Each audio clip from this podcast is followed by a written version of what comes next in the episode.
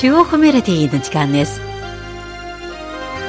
この時間は皆さんと一緒に音楽の翼に乗って中国音楽の世界を巡ります。ご案内は私皇居です。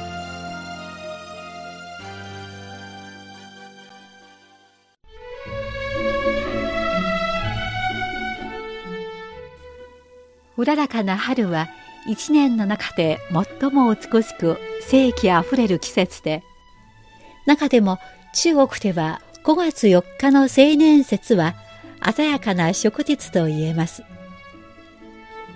この青春あふれる祝日に映画の世界に飛び込み、映画音楽とともにさまざまな時代の青春のメロディーをお楽しみください。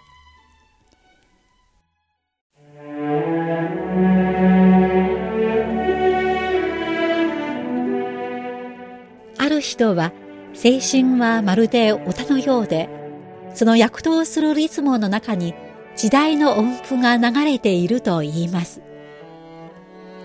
戦火の中で燃える青春、僻地へと飛ばされる青春、平和な時代のキャンバスの青春もその時代の主旋律を奏でました。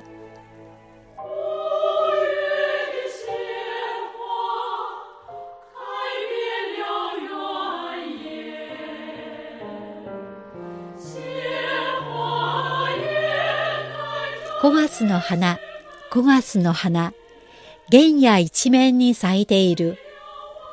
鮮やかな花が容赦な血を覆っている。存亡の危機に瀕する民族を救うため、彼らは粘り強く戦い続ける。お聞きいただいているのは、五月的鲜花、5月の花です。1935年、詩人、高美善は新聞で五月的鮮花、5月の花という詩を発表しました。この詩に深く感動した作曲家、袁術師は、その夜のうちに詩にメロディーをつけ、その後、この歌は抗日戦争の時に指揮を鼓舞する有名な軍歌となりました。そして1959年の映画「青春の歌」はこの歌を映画の挿入歌として使い、再び歌われるようになりました。茅野市階級出身のヒロイン林道生は封建的な婚姻に反抗するため海に身を投げて自殺しようとします。その時、北京大学の学生の楊英卓が彼女を救い、それがきっかけで二人は恋人となりました。しかし、共産党員の老華仙と出会った林道生は革命思想に触れていき、楊英卓は何とも彼女が革命活動に参加することを妨げます。そしてついに、老華仙が逮捕されてしまう事件を引き起こしました。残酷な現実に直面し、林道生は俗っぽく利己的な楊英卓と離れ、抗日救国の大きな流れに身を投じることになります。では、まずお送りするのは、青春の歌の挿入歌、五月的鲜花、5月の花をお楽しみください。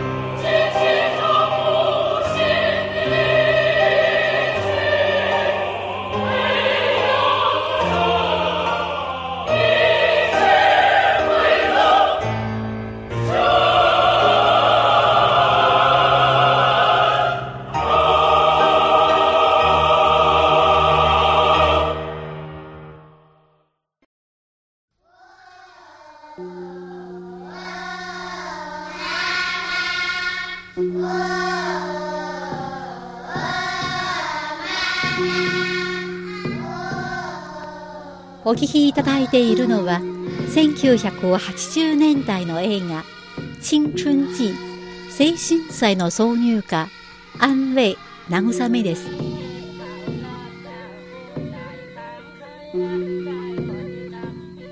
1970年代の文化大革命期間、数千万人の都市部の青年が辺境の農村に派遣されました。肉体労働を通じて思想改造を行うもので、17歳の少女李菁もその中の一人でした。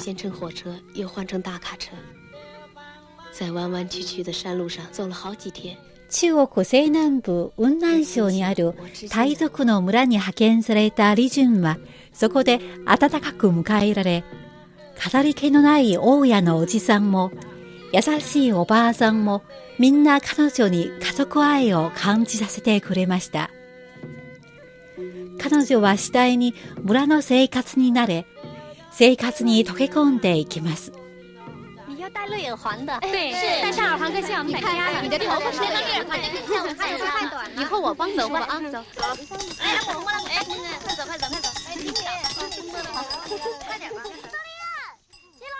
そんな李菁は堅苦しくくすんだ色の人民服を脱ぎ捨て、色鮮やかな傣族の民族衣装に着替えて農作業をするようになり、傣族の娘と同じ毎日を送りました。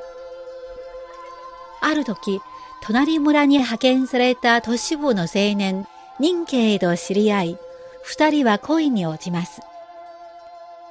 しかし、収穫祭の夜、李菁に思いを寄せていた傣族の青年で、大家の兄は胸の内を打ち明け、任慶と喧嘩になりました。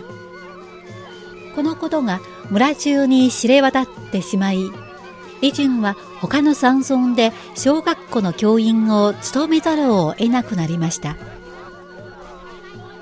数年後、都会に戻り大学生になった李菁は再びあの傣族の村を訪れましたが、そこには荒涼とした大地が広がっているだけでした。ある年に山津波がこの村を襲い、村の人々が土砂に飲み込まれ、跡形もなく消えてしまっていたのです。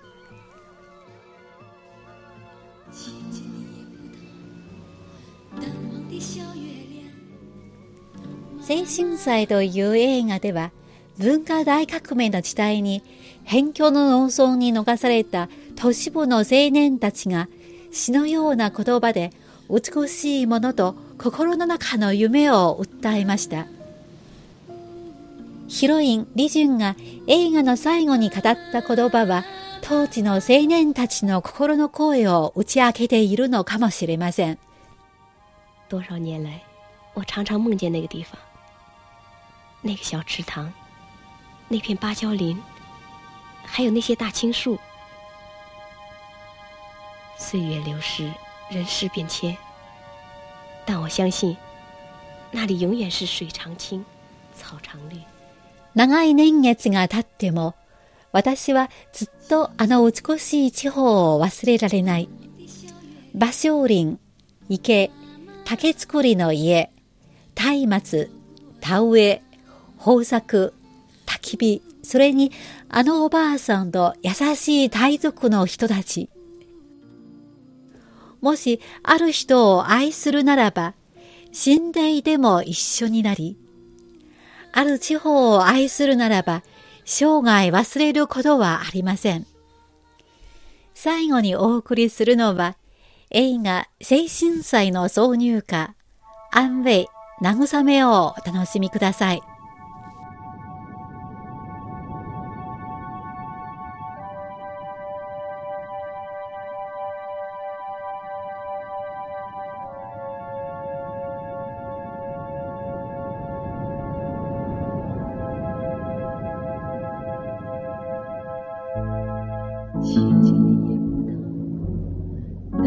小月亮，妈妈发愁了，怎么做过家？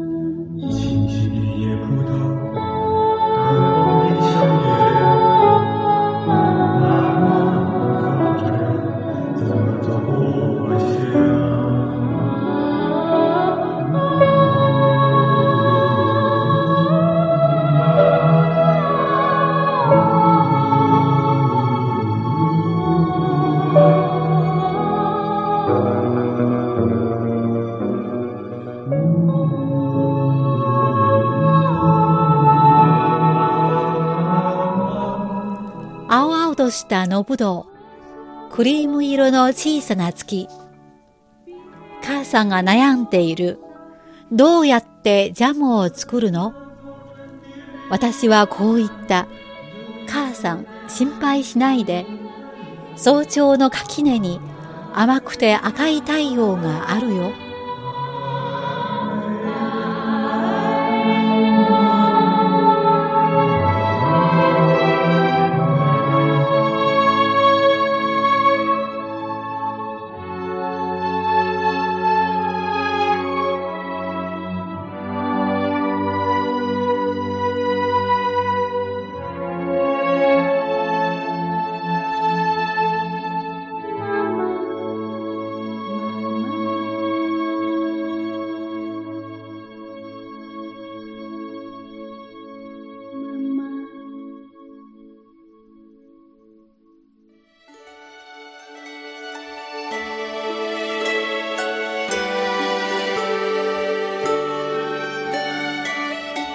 この番組へのご意見ご感想などがございましたらお聞かせください。宛先は郵便番号 10040 中国国際放送局日本語部中国メロディーの係です。メールの方は nihao2180